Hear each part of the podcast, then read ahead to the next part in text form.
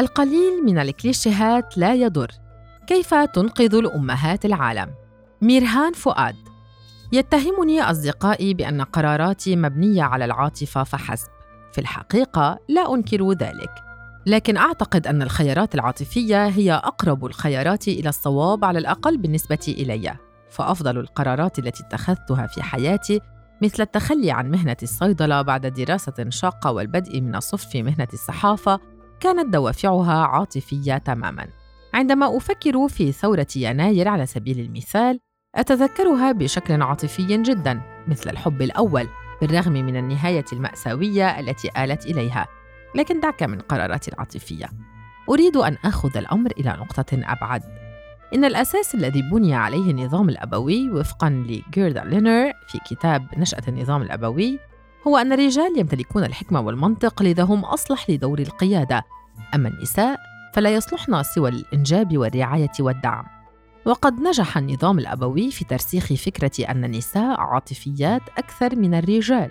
ليس هذا فقط بل أن العاطفة أمر لا يمكن الاحتكام إليه أو أنها تأتي في مرتبة أدنى من العقل والمنطق. في البداية أريد أن أنبه إلى أن هدفي ليس ترسيخ الفكرة المتجذرة عن قدسية الأمهات أو قداسة الحب الأمومي، إنما ما أفكر فيه هو مدى قدرة العاطفة على إحداث تغييرات اجتماعية.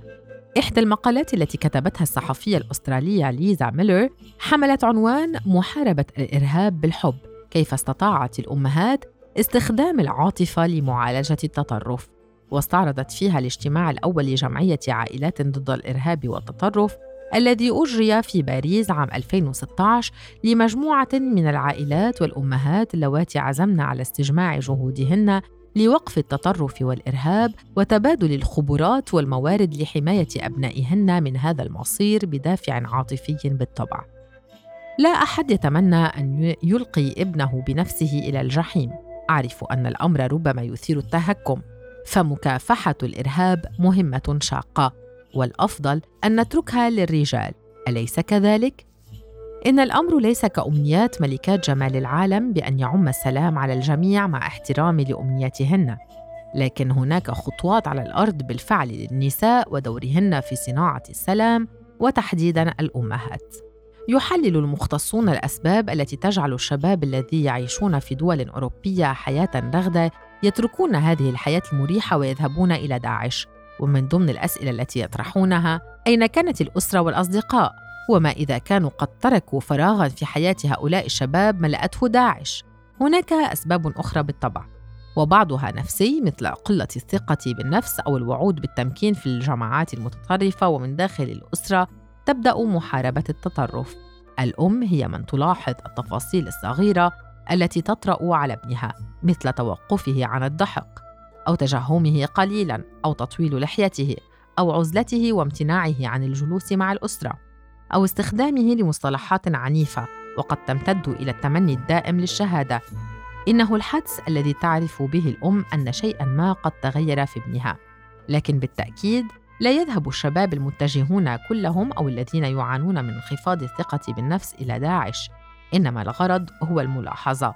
لكن على الجانب الآخر ليس المراد هو المزيد من التسلط الامومي بالتأكيد ليس هذا المقصود وكل ما ندعو إليه من البداية هو استخدام قوة الحب. لم تكن صليحة بن أحمد وهي سيدة تونسية الأصل تعيش في بروكسل منذ ولادتها وتعمل في العمل الاجتماعي منذ عشرين عاماً. تتخيل أن ابنها الذي يبلغ من العمر 19 عاماً سيصحو من نومه يوما في عام 2013 ليذهب إلى داعش لينقذ العالم على حد قوله لكنه لم ينقذ العالم ولقي حتفه بعد شهور قليلة. بعد وفاة ابنها أحست بن أحمد بأن لها دورا كي تحمي أبناء الآخرين من مصير ابنها المظلم. لذا كانت تشارك في اجتماعات ومناقشات مع عائلات مهتمة بإبعاد أبنائها عن التطرف وأسست جمعية اسمتها سيف بلجيوم لنشر التوعية ضد التطرف. بن صليحة لديها إيمان قوي بأن الأمهات لهن دور محوري في الوقاية ومنع تطرف أبنائهن.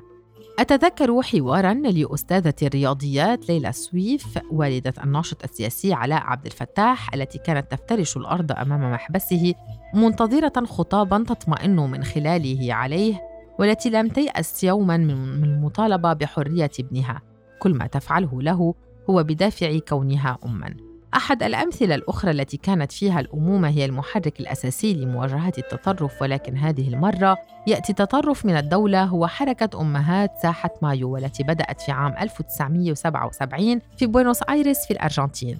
ولأنهن كن في المجمل ربات منزل ولسنا مسيسات مثل سويف لم يشتركنا من قبل في الحياة السياسية أو الاقتصادية. لكن كما قالت النسويات الأوائل إن الشخصي سياسي أو personal is political. وقد اشتركن لأن أبناءهن تعرضوا للاختفاء القسري الذي كانت تمارسه الحكومة بشكل ممنهج حينها. كانت النساء هؤلاء يخرجن في ساعة محددة مرتديات إي شارب أبيض ويجبن الشوارع حاملات أسماء أبنائهن وبناتهن المفقودين والمفقودات. وقد نجحنا في تسليط أنظار العالم على الاختفاء القسري في الأرجنتين وكان نحو 9000 إلى 30 ألف شخص قد اختفوا أو قتلوا خلال الحرب. تجادل بعض النسويات الراديكاليات في مفهوم الفطرة وهل الأمومة فطرة؟ لكي يحجم دور النساء في الإنجاب والرعاية. وربما تكون صورة سلمية الأمهات ودموعهن والإشارب الأبيض من أكثر الصور النمطية في المجتمع. لكن النساء العاديات اللواتي لا يمتلكن أيديولوجيا سياسية ولا نسوية يمكن أن يكون لهن دور سياسي في هذا الدور الرعائي الذي فرضه النظام الأبوي وإذا أفسح لهن المجال يمكن أن يستخدمن الصور الأدوار النمطية في صالحنا فالأمهات بفعل قربهن من أبنائهن وبناتهن وبفعل العاطفة يمكن أن يكون لهن دور في منع التطرف في مجتمعاتنا فقط إذا آمنا بأهمية دور النساء عموماً ولم نقصيهن من المشهد.